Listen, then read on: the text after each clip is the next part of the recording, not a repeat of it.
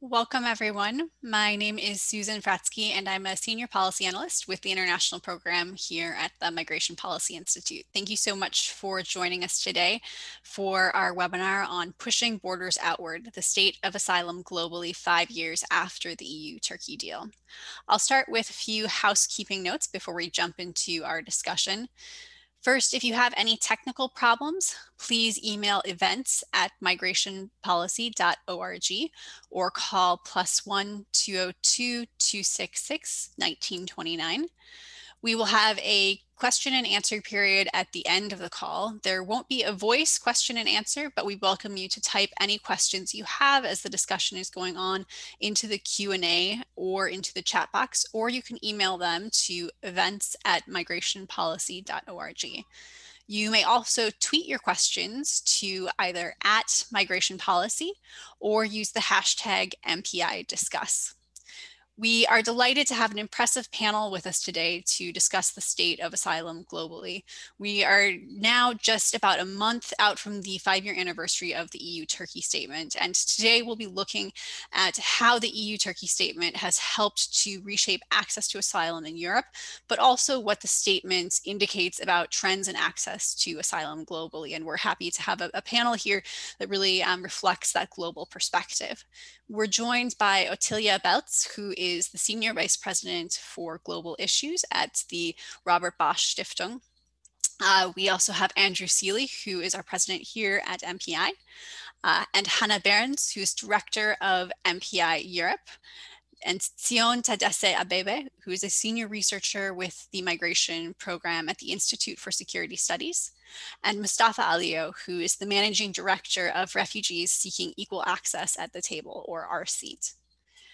I'm also very happy to share that this webinar marks the launch of a new initiative that's being uh, done by us at the Migration Policy Institute with the Robert Bosch Stiftung.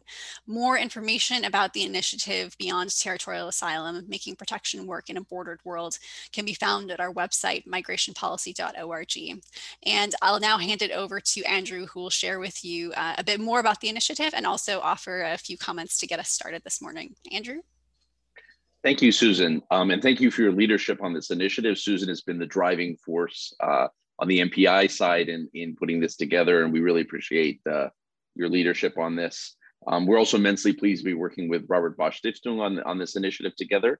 Um, it's no secret that asylum systems and even refugee systems are under immense stress at the moment. We saw a bit of a seesaw on Friday in the United States on the refugee cap, which was uh, perhaps symptomatic of some of these concerns, and it ties to things that are going on at the US Mexico border, which are symptomatic of some of the issues going on in the asylum system or lack of an asylum system um, at the US Mexico border.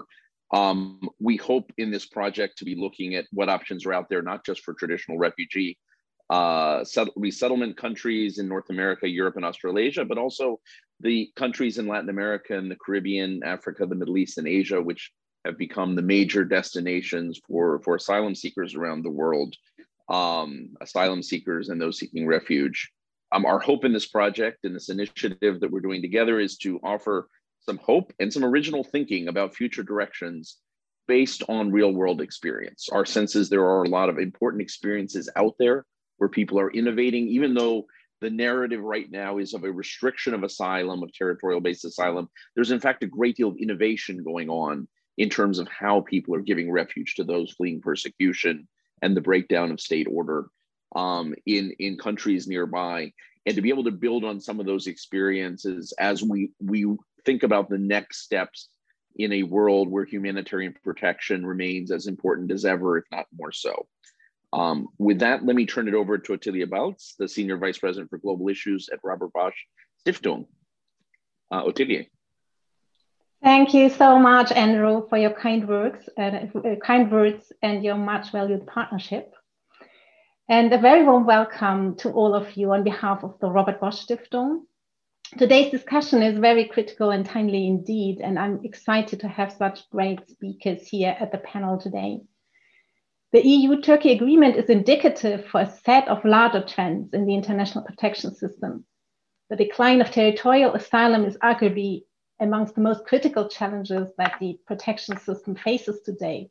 And the EU-Turkey deal has had a ripple effect on the system and this very trend. The effective ability to claim asylum at borders, a pivotal pillar of the protection system, has become increasingly and literally out of reach at a time when scale, scope, and complexity of displacement is overstretching the system. And this situation does not only have an effect on individuals' access to asylum and protection, but also impinges on global solidarity with forced migrants and with their hosts. And this solidarity has already been severely under strain. The pandemic will likely further exacerbate the situation.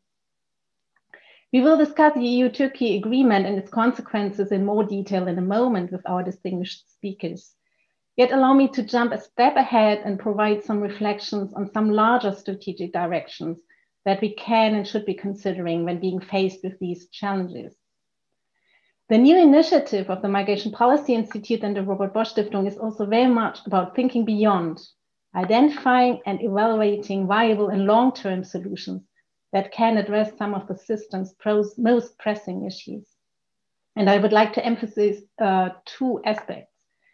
Firstly, we have to broaden the toolkit of solutions to displacement in order to provide solutions at scale. In this context, resettlement and especially community sponsorship schemes, for example, have proven to be a very useful addition to existing measures. In general, as we often experience the waxing and waning of political will, civil society has an important role to play. And secondly, there's an increasing recognition that we have to design systems that further enhance the agency of those affected by displacement in finding solutions for their situation. This means, for example, to enable meaningful participation by refugees in decisions that affect their lives, but also to better recognize and support the role of refugee led organizations play in situations of displacement. This is likely not only make our policies more legitimate, but also to render them more effective. The aspiration of our founder, entrepreneur Robert Bosch, to alleviate hardship, to contribute to peace and stability, and to promote respect for human dignity and the full potential of every individual still guides the foundation's actions today. And this is also motivation and ambition for us to contribute to promoting new policy ideas, including those that can help prevent extremely strenuous situations of extended limbo, such as those that too many migrants and asylum seekers experience on the Greek islands and elsewhere. Five years on from the EU-Turkey deal, there's important lessons to be learned. And I'm very much looking forward to today's discussion. Most importantly, however, I'm very pleased that this is only the beginning of a three-year initiative launched today for which we will bring together a group of leading thinkers and disseminate forward-looking ideas.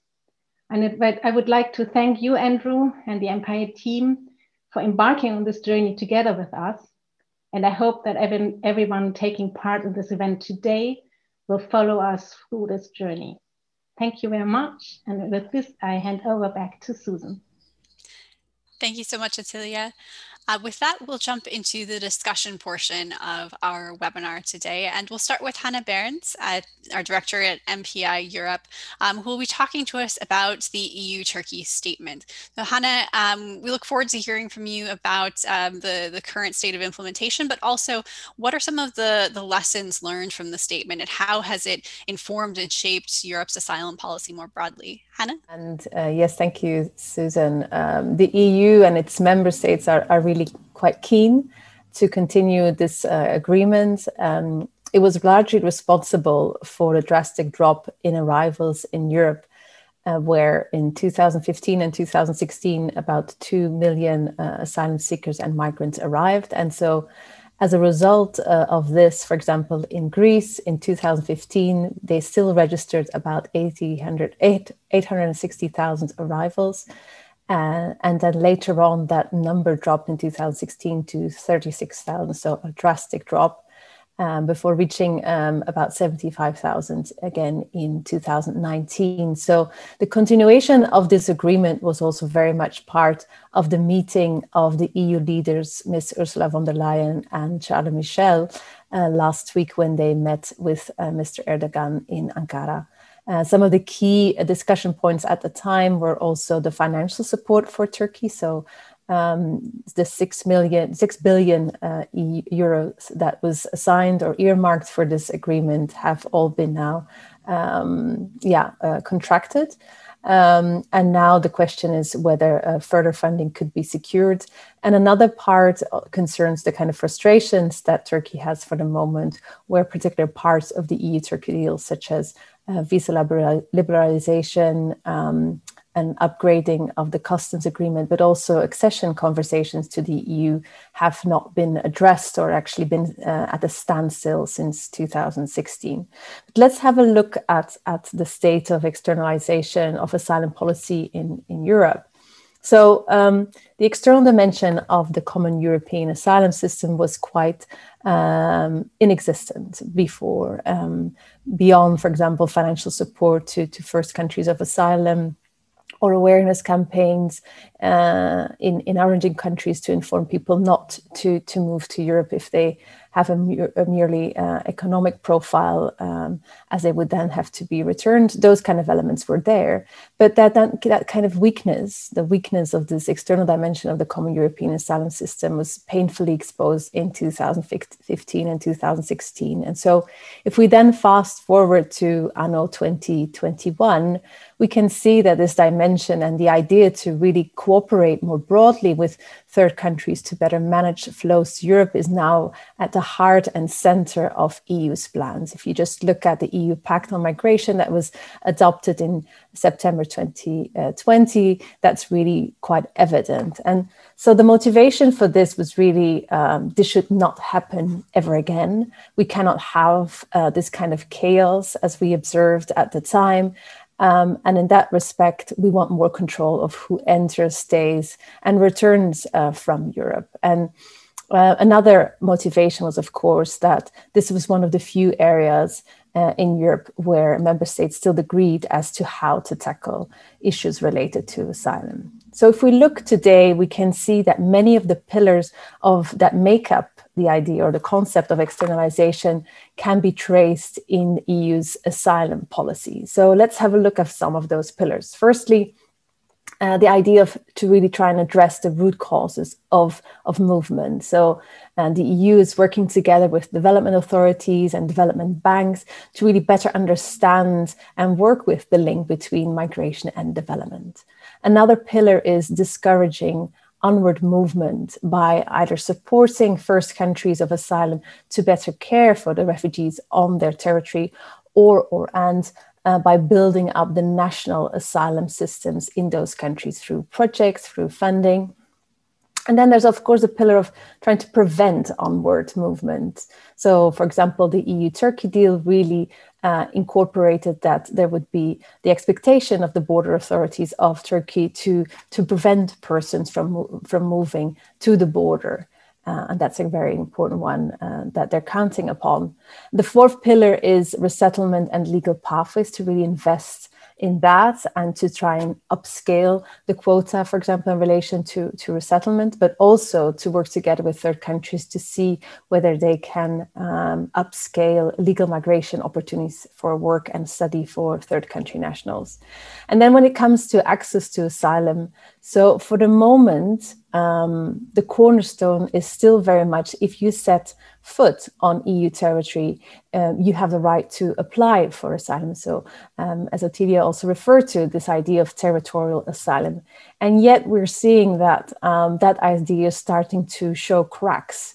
Um, the EU Pact already, if you look at some of the proposals outlined there, toys with this idea of the principle of non-entry in border regions. So the idea that you have never really set foot on ground and that you can then also not apply or, or claim the rights that are um, tied to that um, being on the territory. And next to that, there's a group of countries, a growing group of countries, the Visegrad countries, the Denmark, um, Austria, UK, but also political parties in other member states that want to do away with spontaneous arrivals and only have uh, persons apply for asylum and then resettlement to Europe uh, from third countries. So, what are some of the lessons? And that's the third uh, question we may want to, to raise here. What are some of the lessons learned from the agreement? Um, there's a number of ones. First, there's the question of sustainability. Um, how fragile is our asylum system if the other party unilaterally decides not to hold up their part of the deal? We saw that last year in March when uh, Turkey uh, opened the border with Greece, and a number of many actually moved to the border and try to cross there. So, can we truly say that it will never happen again if we do not at the same time invest in our crisis response mechanisms, in domestic asylum systems, and legal pathways? Maybe you're just buying time rather than really working on a solution if you're focusing only on the external component. Then there's the issue of costs um, not only in terms of the budgets reserved for Turkey to deal with the 4 million refugees on its soil and the capacity building that needs to happen, but there's also the political costs that are tied to externalization. So, what are we willing to put on the table in the areas of trade, in the area of foreign affairs, in order to attain um, our internal migration ambitions. There's numerous examples of how North African countries have really played the migration card when trade agreements had to be negotiated and renegotiated, um, allowing, for example, migrants or asylum seekers to cross the borders with the EU, such as happened in the Ceuta Melilla enclaves when uh, Spain and Morocco were negotiating a particular deal. So, does it really also weaken our starting point in other negotiations. Um, how easy is it to ask or demand that Turkey stops um, drilling, for example, for natural gas in waters claimed by Greece uh, and other elements? And then, uh, what are some of the implications, maybe finally, in terms of um, border or transit or first application states? If we look at Greece, but also Mexico, um, it still requires sufficient investment in the capacity of migration authorities to really quickly process persons. If we look at Greece, it had to really build up their its asylum system from scratch in 2016 and that in a record time it had to adopt new laws to declare for example turkey as a safe third country it had to set up new procedures a fast track border procedure for those arriving uh, from turkey especially syrian refugees and it had to really build um, or secure accommodation for thousands arriving every day um, and who were not allowed to travel onwards to the mainland because of the geographical limitations that the EU Turkey deal had set. So, this really resulted, as, as also referred to, leaving many um, in limbo situations for a prolonged period of time and leaving many in very overcrowded, unsanitary um, situations and that also asks then the question of how or begs the question of how long can we also count on the patient hospitality of the, the local uh, population. So the, the impact also on human lives has been immense and others in the in the webinar will outline that not only for those who were stuck on the greek islands but also for uh, refugees in turkey themselves who still struggle to access uh, the labor market and the education system there. Thank you very much Thank you so much, Hanne. Uh, I think it's it's important the, the, the points that you've made about how the EU Turkey statement, while we think of it as being uh, focused on sort of the the Greece and and uh, Turkish border and the Aegean and the management of um, of arrivals in that geography. It actually is part of a, a broader um, trend within EU asylum policy and and has seen asylum and migration become really threaded through the EU's relationships with many other countries outside of that particular region.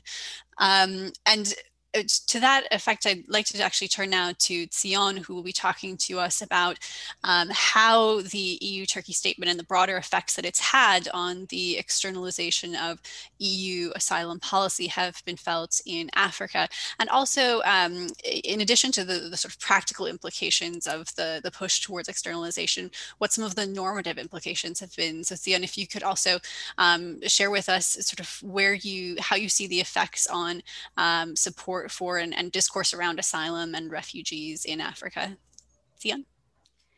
Thank you, uh, Susan. Uh, good morning and afternoon to all panelists and the audience. Uh, first, I would like to thank the Migration Policy Institute for inviting me to share my perspectives in this important uh, webinar. My intervention focuses on trends of forced displacement policy and practice in Eastern Horn of Africa in the last five years. I'm basing my intervention on my previous and ongoing research I have done on the Global Compact on Refugees, GCR, including a draft report I'm putting together on behalf of UNHCR, which I believe will be included in the upcoming State of the World's Forcibly Displaced report. Two key trends have been recently observed in forced displacement policy and practice in the East and Horn of Africa region. One, the promotion of inclusion of refugees, and two, diminishing asylum space. Here, it's important to highlight that the East and Horn of Africa region is an important site in relation to the African forced displacement policy and practice. This is because the region, the region hosts one of the highest number of forcibly displaced in sub-Saharan Africa. That is Uh, uh, 4.3 million of the 6.3 million refugees and 9.5 million of the 18.5 million internally displaced persons are in this region. Further, six of the eight, the Global Compact on Refugees, GCR, rollout countries situations, namely Djibouti, Ethiopia, Kenya, Rwanda, Uganda, and the Somali situation are in this region. So first, refugee inclusion is one of the two trends observed in this respect, the region has seen the development of new policies and revision of existing frameworks to promote the inclusion of refugees in national development plans. Although some of the policies predate the adoption of the Global Compact on Refugees in 2018, for most part, such policies began to evolve after the adoption of the Comprehensive Refugees Response Framework, CRRF, in 2016. CRRF, as you all know, is part of the GCR.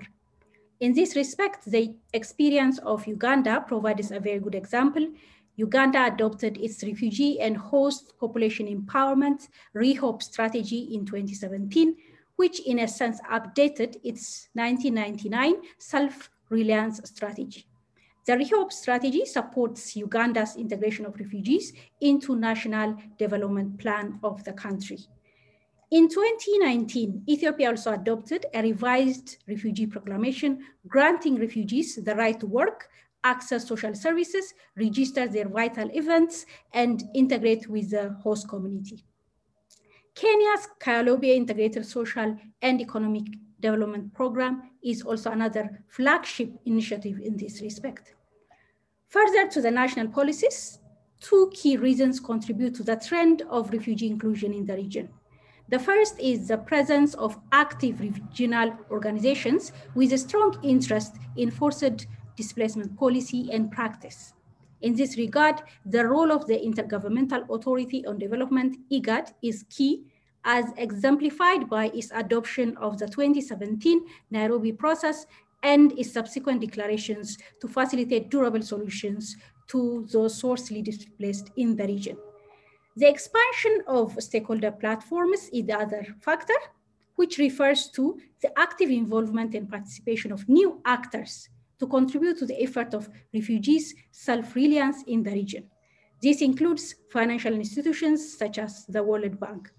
The European Union is also one of the major partners. The EU Emergency Trust Fund, for example, supports different initiatives in the region, including the resilience building and creation of economic opportunities in Ethiopia. Diminishing asylum space is another trend observed in the region as seen in the experience of Kenya and Tanzania.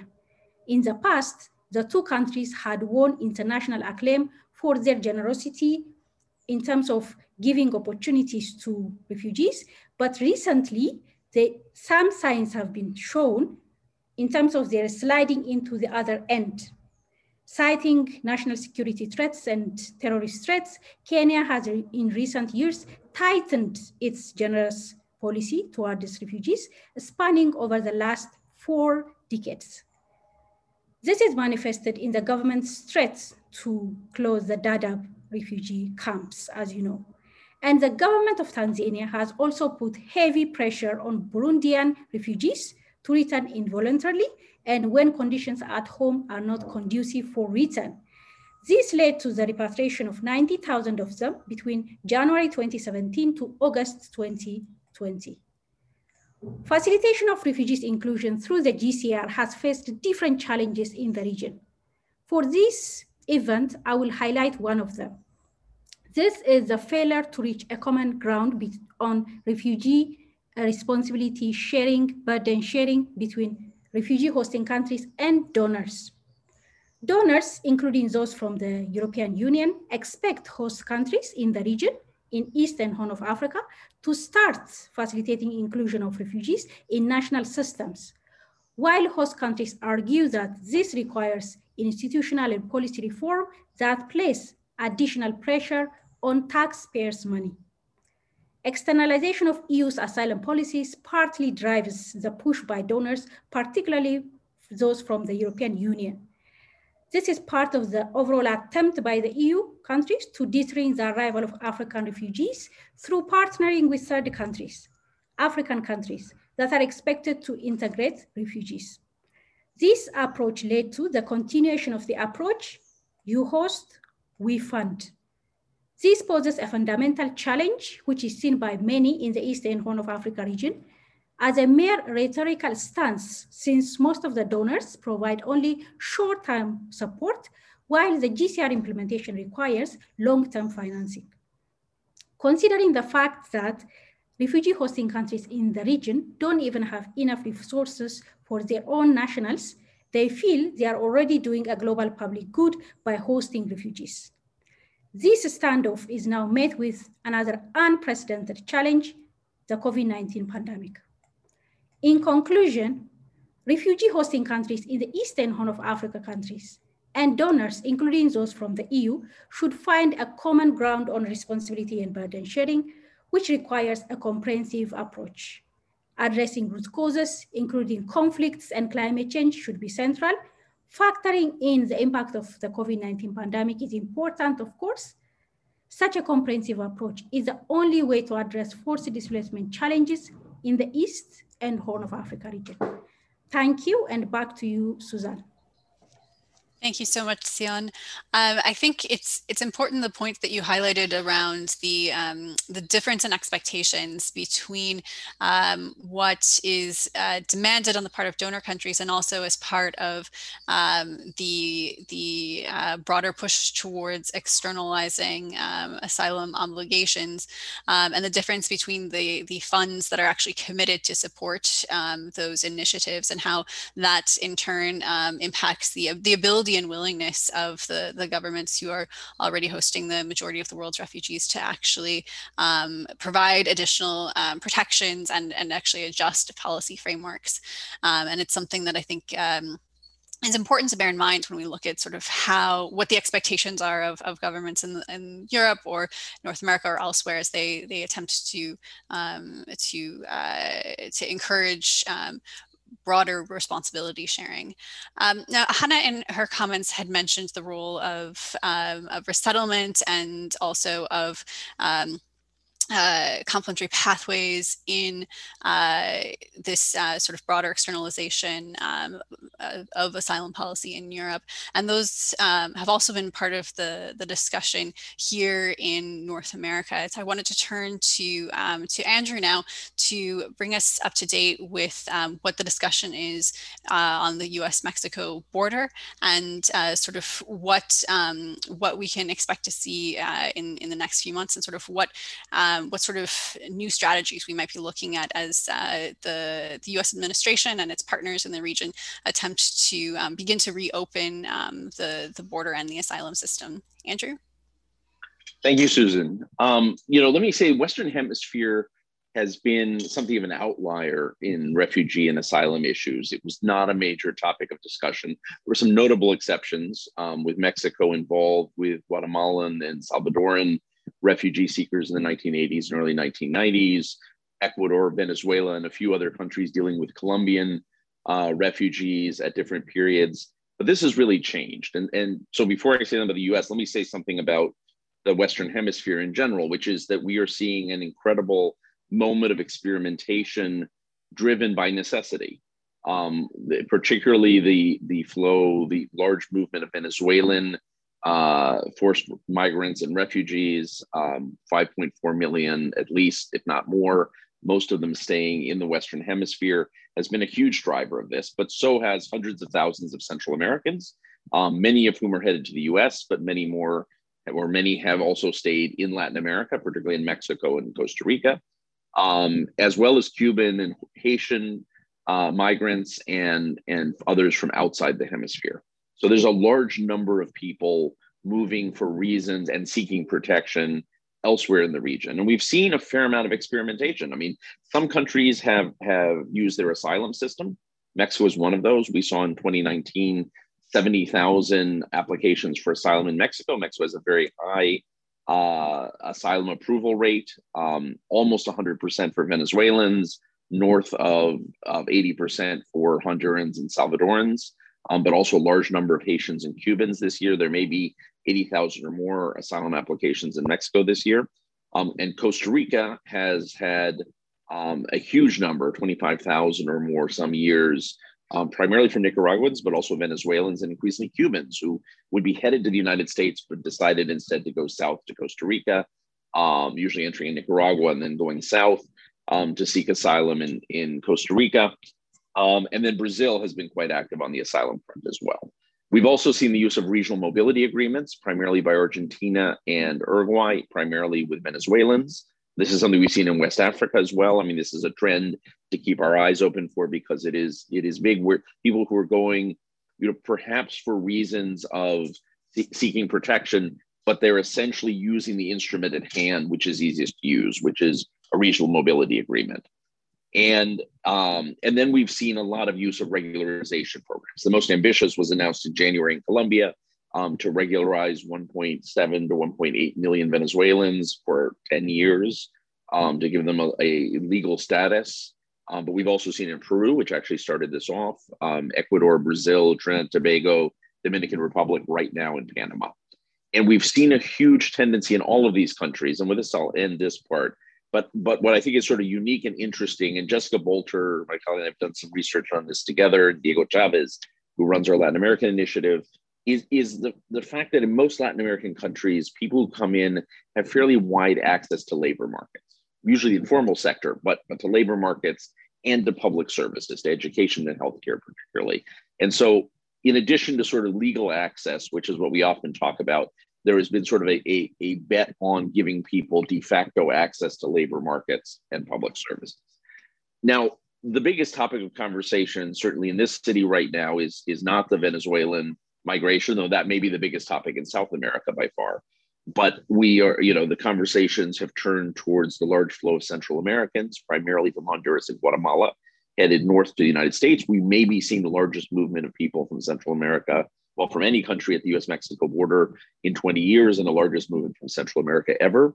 There's a variety of causes. Um, Ariel my colleague, and I lay out a few of these in a foreign affairs article from last week.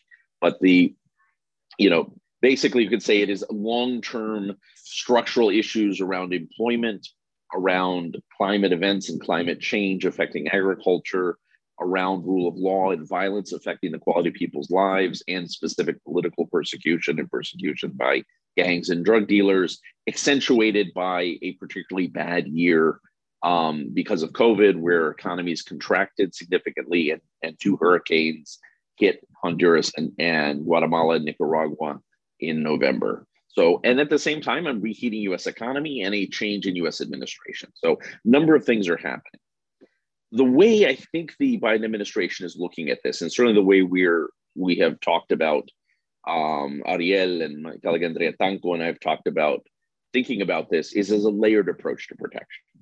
And this is learns from the Turkey model, but also differs from it in some important ways, which is thinking about number one, how do you think about in-country protection systems? There are internally dis- laws on internally displaced people in Mexico and El Salvador. There's one being debated in Honduras. There are efforts done by NGOs to protect people within their own countries. So part of the, the protection infrastructure starts at home in countries that have some ability to think about protection before people move and giving people an opportunity to stay.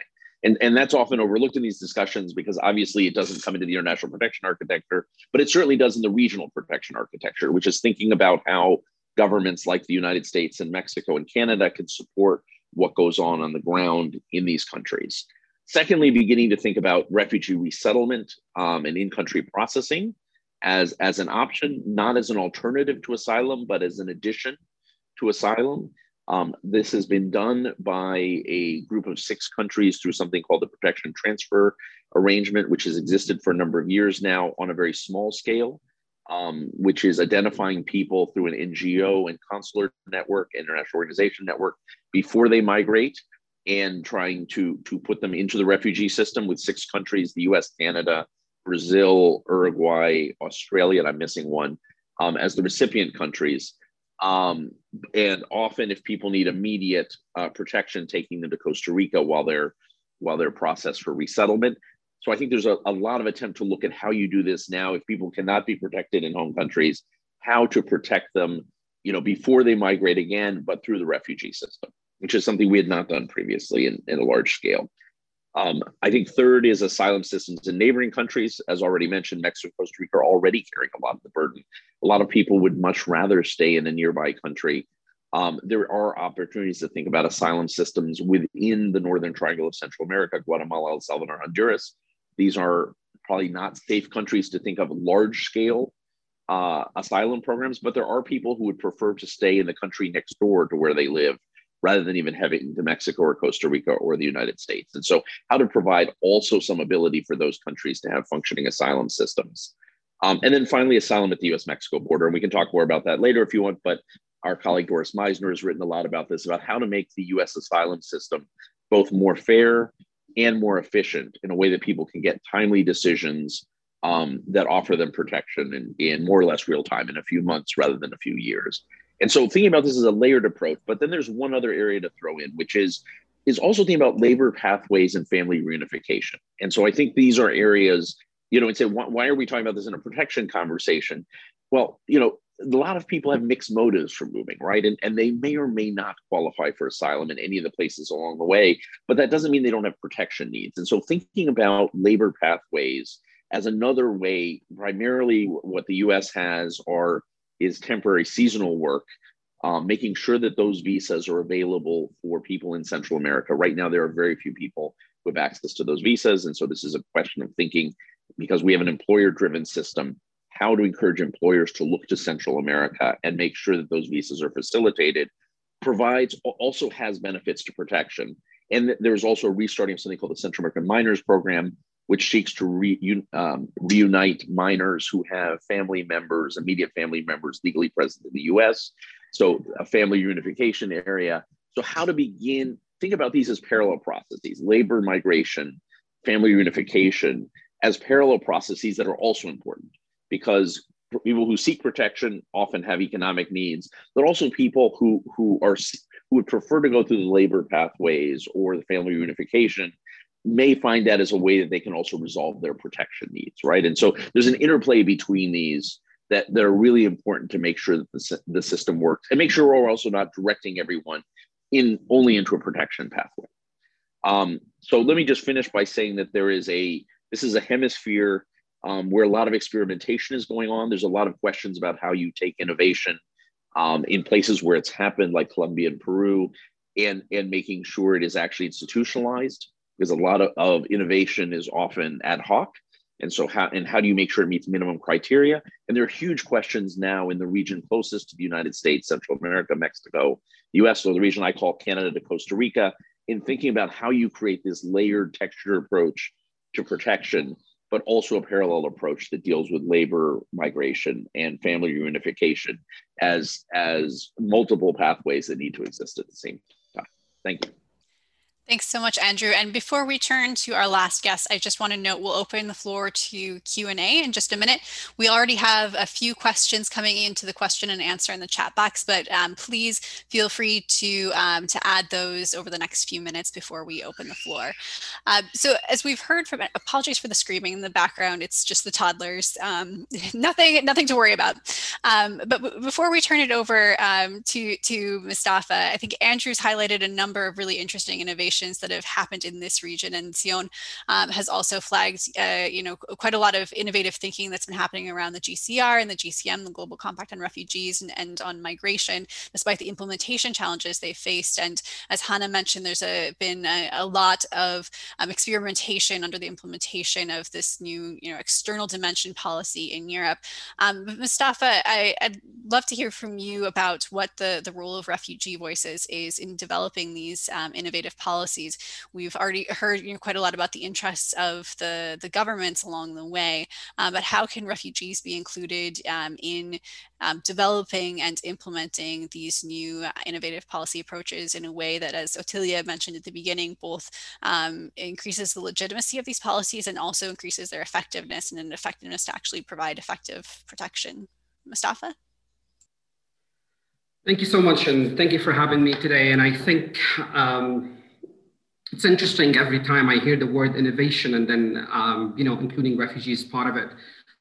Example, um, with, with my work as a refugee-led organization, we've, we've, often been called, like not only me, but many other refugee-led organizations, we've, we've, often been described as very innovative uh, um, actors when it comes to creating policies or contribute to new policies that being created around complementary pathways or refugee integration in general.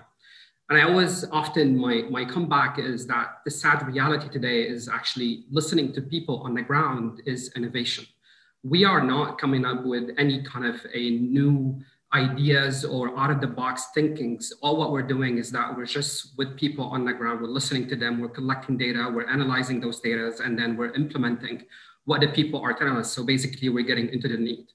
And unfortunately today, this is an innovation um, I think in, in, in, if I want to talk about our own experience in, in basically creating, working with Talent Beyond Boundaries and here in Canada in 2017 to create kind of the conversation around the economic mobility pathways um, in a way, which is kind of a labor mobility pathways to uh, refugees. We kind of often, we heard from refugees on the ground, like often, you know, mostly uh, policymakers and, and, and, many other governments talk about refugees in a ways like, you know, the, the, the most vulnerable. And yes, uh, when it comes to protection, we need to focus on the most vulnerable. This is not to be taken away, and that should be the focus mainly on this. But we often go to other refugees who are not yet the most vulnerable, but they are on the way to become one, but then we don't see a lot of programming in it. And then how can we benefit from the skills? I think the, the other way is that many refugees start telling you that we need to talk about refugees um, in a way is that as um, um, like skills and talk about refugees a little bit from different narratives. So talk about refugees that I am uh, we are an opportunity. It's okay to talk about us as an opportunity because that could be a solution for those to be resettled. Uh, today is, is a known fact that uh, refugees in hosting countries stays around 22 years on average to be resettled. So it's just not okay today to tell refugees that wait till you become the most vulnerable and then at this point we should go and help you and then you know have you part of the program we need to reshift those programs in general to include refugees who are the most vulnerable, but also those who are a bit in better situation. Not to say that there is no refugees vulnerable. I think all refugees are vulnerable today. I think the idea also the complementary pathway, what interesting about it is um, it actually uh, uh, laid the ground for including refugees. Today, we're talking about complementary pathways as a humanitarian visas, as an education, community sponsorship, and labor mobility pathway. But one of the interesting things that happen or we've seen here in Canada, for example, the few, uh, like a story from a refugee who was resettled here under the labor mobility pathway. This refugee will become the community sponsor for his family. This refugee will be the applicant for family reunification. So also kind of a complementary pathways will by default include refugees into the process in terms of um, you know, become the, the, the, future contributor to resettling refugees, which is starting with their families and, and others.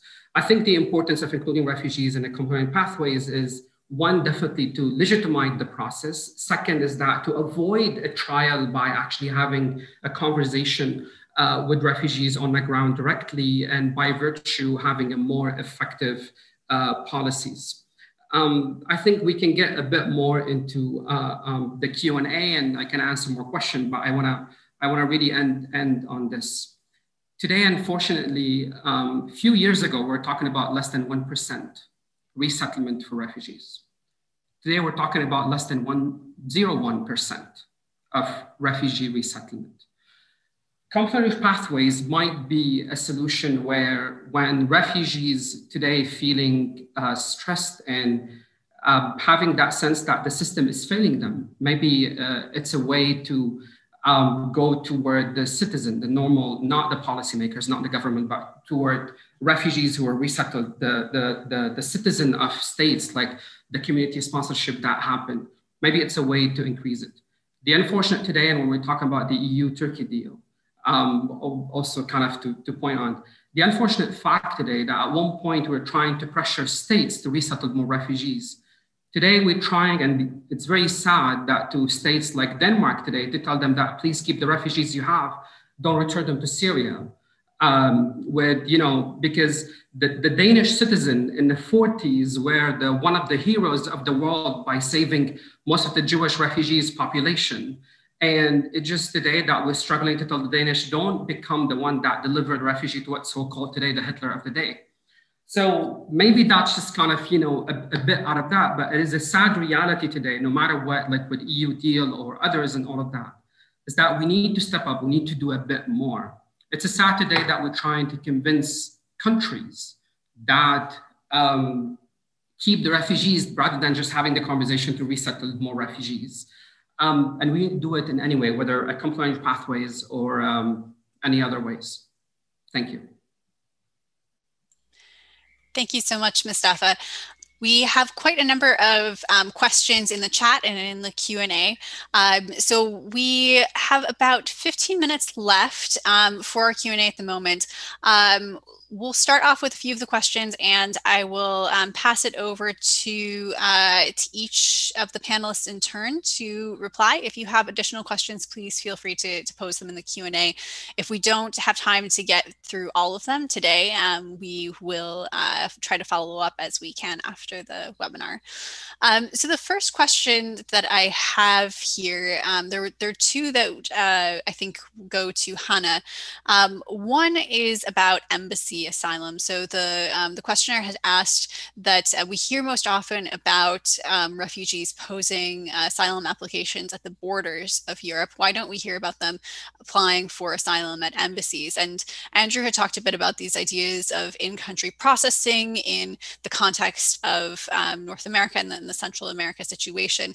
Uh, so the question to Hanne is, uh, is embassy asylum something that's um, possible or part of the conversation in Europe? And the second question that's related to that um, was with regard to this layered approach that Andrew had outlined um, that looks at uh, sort of in-country um, protection to in-country processing to resettlement and complementary pathways. And the questioner had asked whether or not something similar to that um, layered approach could be useful in Europe. Uh, so Hanne, if you want to um, jump in on, on those points. Yes, thank you very much for these questions.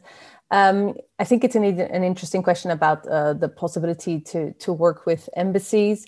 Um, there's been a number of, of experiments, if we can call it, or uh, um, attempts in the past to do this. And each time, unfortunately, uh, the embassies concerned had to quickly close uh, their doors and close this opportunity because they had lots of people uh, queuing up at, at the embassy um, to ask uh, for asylum. Um, so, so far, uh, what, what you can see in the EU is that a number of member states um, have this uh, discretionary opportunity um, that, for example, the state secretary or the concerned minister can decide to uh, give uh, visas to particular people who can then come to the country and then apply for asylum. So, for example, so Belgium has it, but that require that's often, um, as I said, at the discretion of the minister. And it's often for a limited number of people and in a particular situation. For example, it's used in, in certain sponsorship programs. Um, that's why when the EU looked at it a few years ago, again, when were thinking about externalization and, and regional disembarkation um, uh, projects and the like, it, they really wanted to work together with um, uh, third countries or a group of third countries to really have a more kind of regional approach where people could arrive, countries could work together. There would be a kind of a processing capacity. So it really has to be thought through in that kind of larger scale. It's not something that an embassy uh, in and of itself could actually uh, um, set up. Um, and then the layered approach um, that that Andrew outlined yes, I think that's uh, already happening. I think the EU is working on these different kind of fronts, as I tried to outline uh, in in my intervention earlier. It's trying to uh, address root causes. It's trying to work together with um, first countries of asylum um, and also those in transit to try and support them, for example, when it comes uh, to border management. But um, we haven't gone that far as the US, for example, in saying that um, those who want to apply for asylum uh, in the US have to uh, stay for a, a, a, period of time in Mexico while they await um, their uh, outcome on, on their asylum claim. I think that kind of step hasn't been set in, in Europe. Um, there's pushes from it from certain governments, um, but that's not um, currently in place. Thank you. Thanks so much, Hanne. Um, we had another question here with regard to how um, external agreements are actually monitored and how the effects and compliance with these agreements are monitored. And I'd actually like to um, to apply this to the the GCR and the GCM, which um, Tsion had talked about in her interventions, and and ask um, Tsion if you could share a little bit about how the um, the implementation of, of GCM GCR and actually the effects in the countries um, in the Horn region are actually monitored. How um, how uh, what is being done to to ensure that um, the countries are following through with their obligations and also monitoring the effects um, with the communities that are actually impacted by these agreements.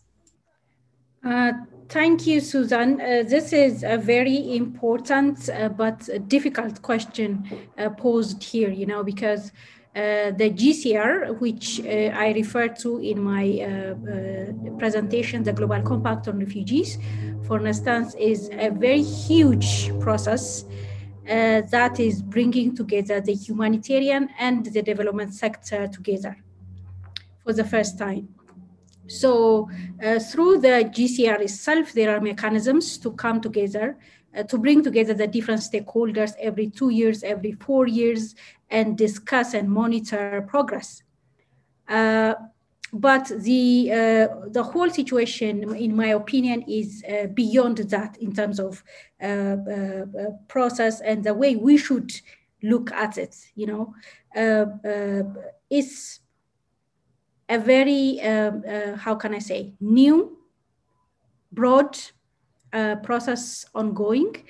Uh, so uh, I think uh, in 2018, 2019, uh, we, we had the Global Refugees Forum, and we expect after two years, the first meeting to really assess progress. Is um, uh, really difficult, particularly due to the reason I highlighted, linked to the standoff between the donors and uh, the, the refugee hosting countries.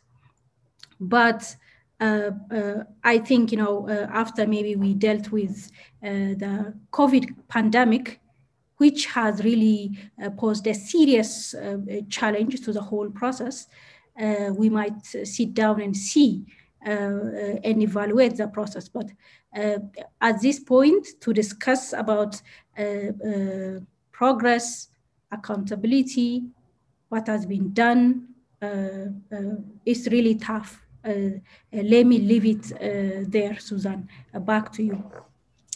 Thanks so much, Tsion.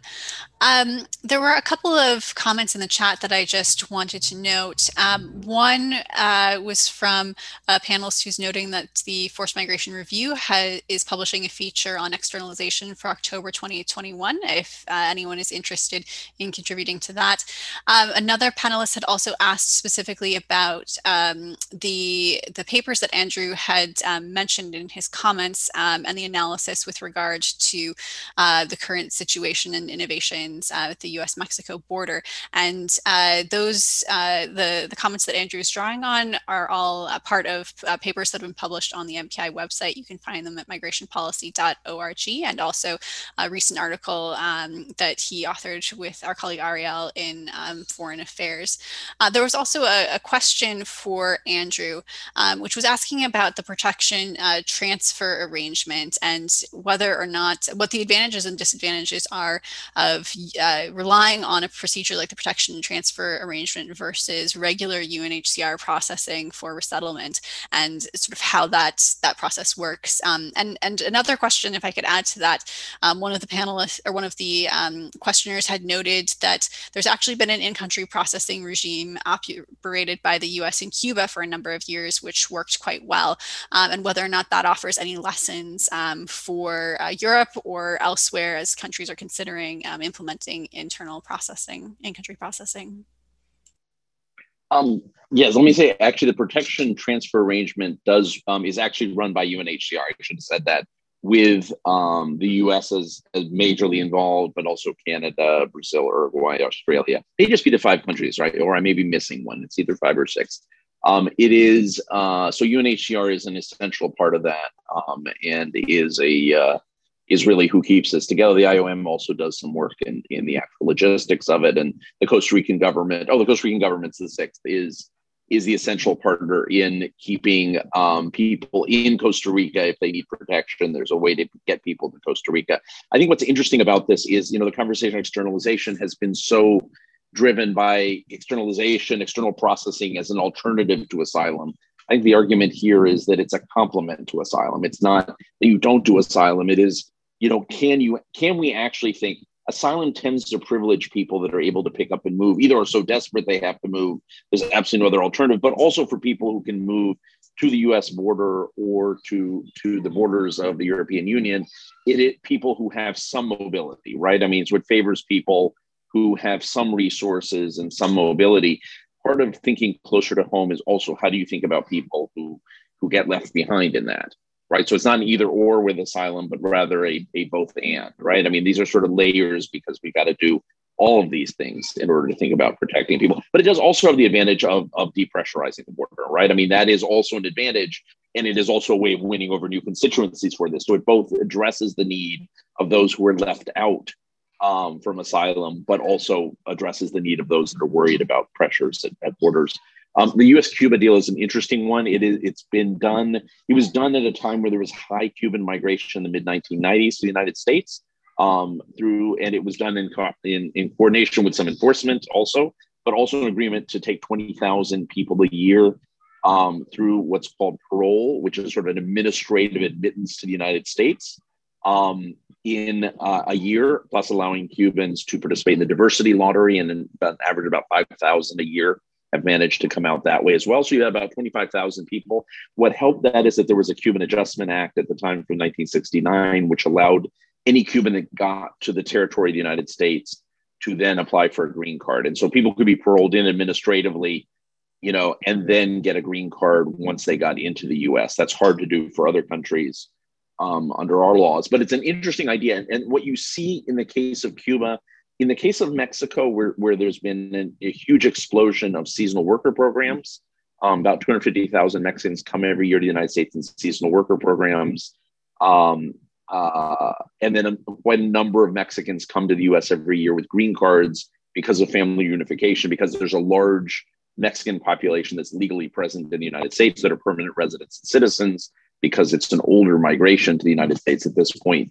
Um, so you have a lot of pathways that Mexicans come legally to the United States. You have pathways that Cubans have come legally to the United States. What you've seen is that irregular migration from those countries drops, right?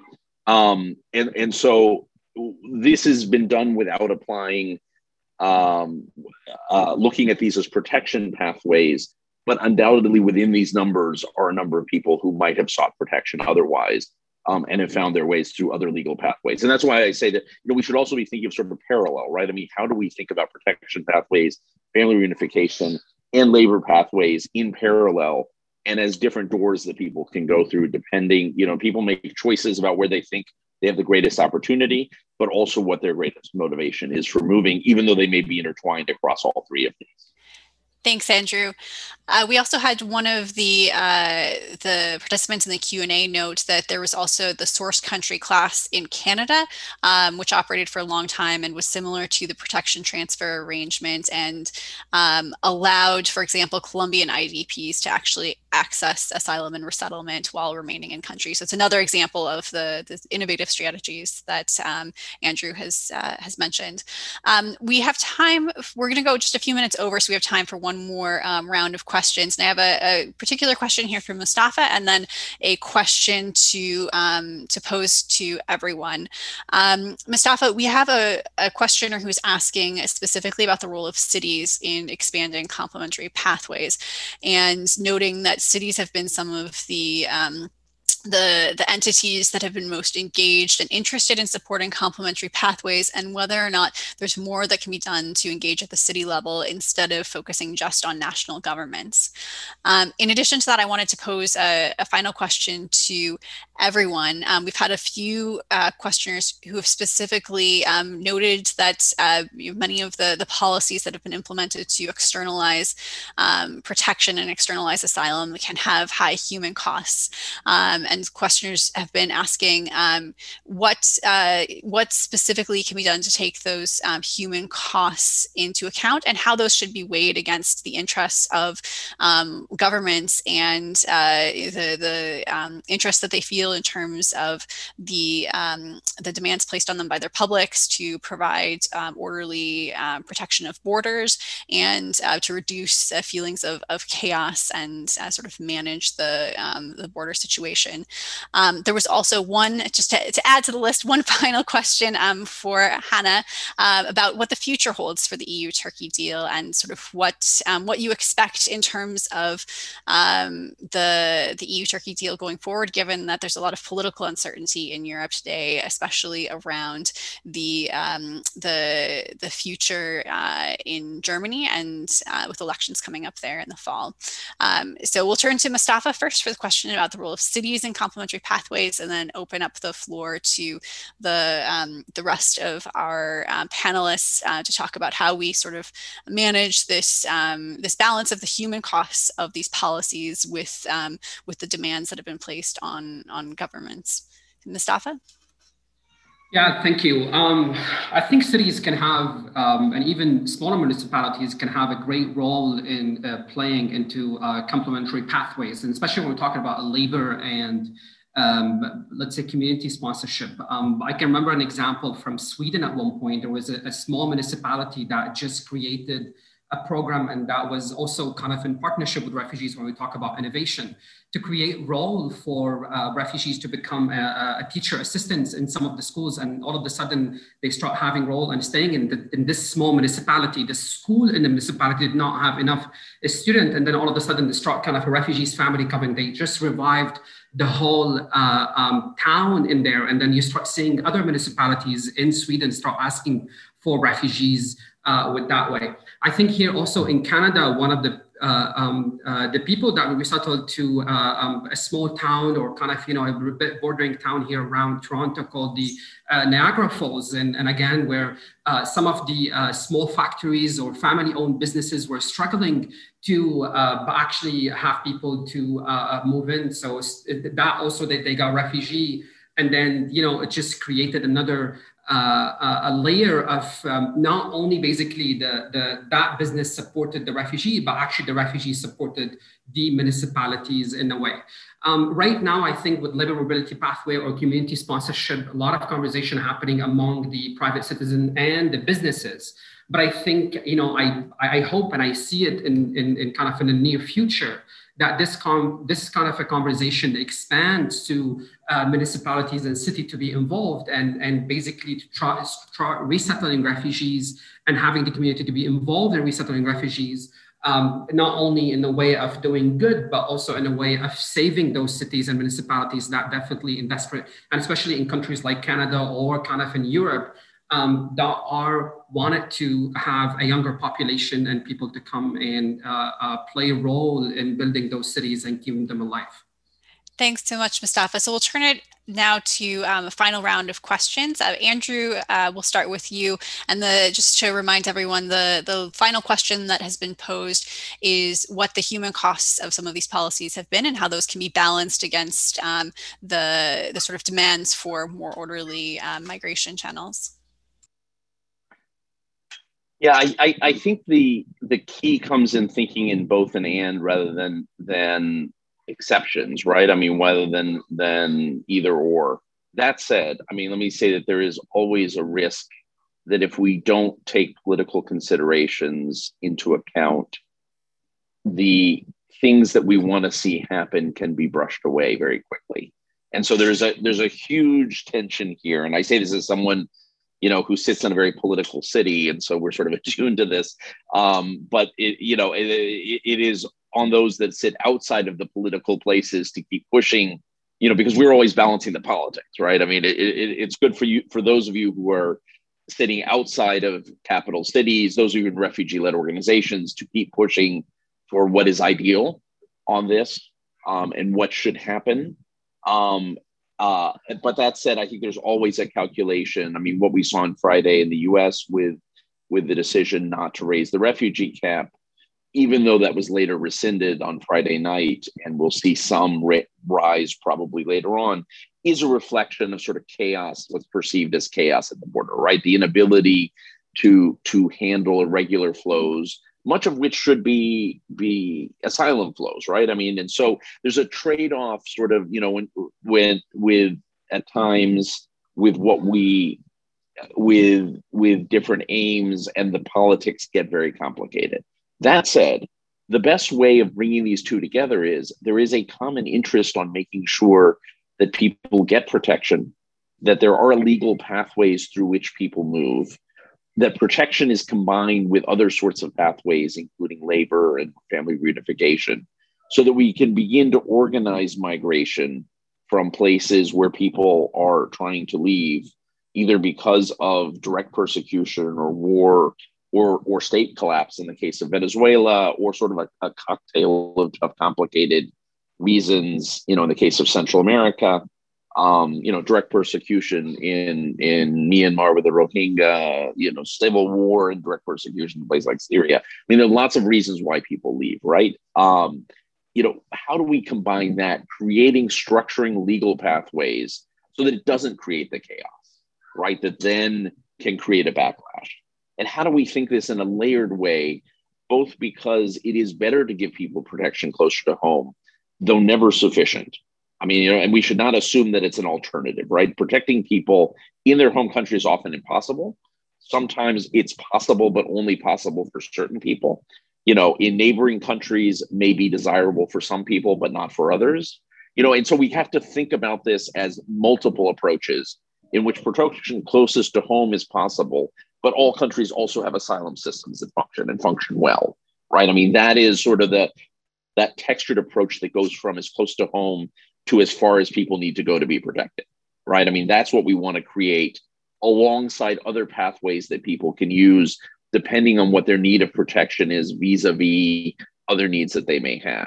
And the more we create these legal pathways around the world, particularly from areas where people are most likely to leave to people, places where people are most likely to land, the more we begin to structure this ahead of time, the more we also avoid the chaos that then creates the political backlash. And so I think it is in everyone's interest to think in those terms. I mean, how do you begin to create both in the in those who want to to save and innovate around the protection regime, but also countries that are worried about you know political backlash.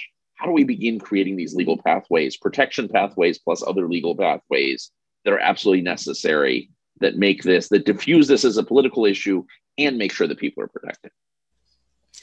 Thanks so much, Andrew. I'll hand it over to Tsion uh, for any uh, final brief comments on your side. Uh, thank you, uh, Susan. The human costs uh, issue you raised is a very important one, including in the case of the African refugees, East African refugees, because uh, my reflection is the externalization has taken away the human aspect of protection. We tend to focus on numbers, more on numbers, and forgetting the fact that behind those numbers, there are people and um, most of the strategies in this respect are designed to see the number of refugees decrease, stop, and so on. Now, this is taking us to a very dangerous road, in my opinion. It's taking away our attention from talking about prevention. And as Hanne uh, highlighted earlier, rather buying time, be it in Europe or in Africa. So, very briefly, the solution, in my opinion is having that difficult, uncomfortable conversation between the European and the African actors, particularly, sit down on a table and do that. And in this respect, for instance, the Africa EU strategy negotiations, which are happening currently, provide a very good opportunity because we are discussing a very vast areas, you know, from job creation, peace, security, development, migration and mobility, everything, you know migration forced displacement doesn't stand by itself. It needs a very comprehensive approach. Thank you, and back to you, uh, Susan. Thank you, Tsion. And Hanne, brief final uh, final thoughts. Thank you. Yes, maybe I'll uh, go back to the question you asked, uh, Susan, in relation to the future of the EU-Turkey deal. Uh, yes, I mean there's a there's a, this imminent potential also changes in some of the key leaders in the member states. Um, there's also this kind of nervousness about uh, what um, Turkey is doing in the the Greek and, and Cypriot territorial waters, um, and and those kind of elements, and at the same time uh, we do see that this is going to be a trend uh, in the future, these kind of deals. We see only more deals being or agreements being pursued uh, with other uh, North African countries. So this is likely to be a, a key part of the architecture uh, of the future and also because there's such great nervousness when um, numbers starts to rise. Uh, again we saw nervousness of about 700 um, people for example taking boats uh, from either belgium to france to united kingdom. We saw lots of nervousness when the numbers started to rise in the canary islands. And see and so in that respect um, yeah we will see that this that the eu leaders will continue to invest in that also because we've been debating for the last six years what to do on the internal side, and, and we have still not come to an agreement on how to deal with those who arrive um, on EU soil and, and what we could do in, in terms of solidarity in, in that response. And in that respect, really, as the question poses, investigating and paying due attention to the human costs. Uh, this is not only a game of stratego, stratego when it comes to how we deal with third countries, this is also about um, dealing with human lives and making sure that we do not store them somewhere while we're trying to figure out how to process claims more quickly, um, really investing on one hand to see, making sure that those uh, in Turkey have uh, a protection status, that they can access de facto the labor market, which many can't, that children can access schools uh, so that these people can still dream about the future for their children is really crucial. Uh, and the same thing, of course, in the Greek islands, uh, we really have to make sure that we uh, have systems in place that can deal with the long waiting time some of these decision processes sometimes take. So this is really crucial. So thanks for that question.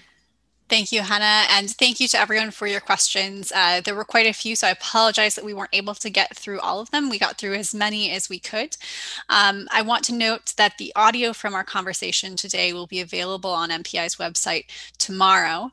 Um, and as we noted at the beginning, this uh, this webinar marks the launch of the new initiative that MPI is um, is operating together with the Robert Bosch Stiftung Beyond Territorial Asylum, making protection work in a bordered world. And the, the link for more information on that is on your screen now and also in the chat.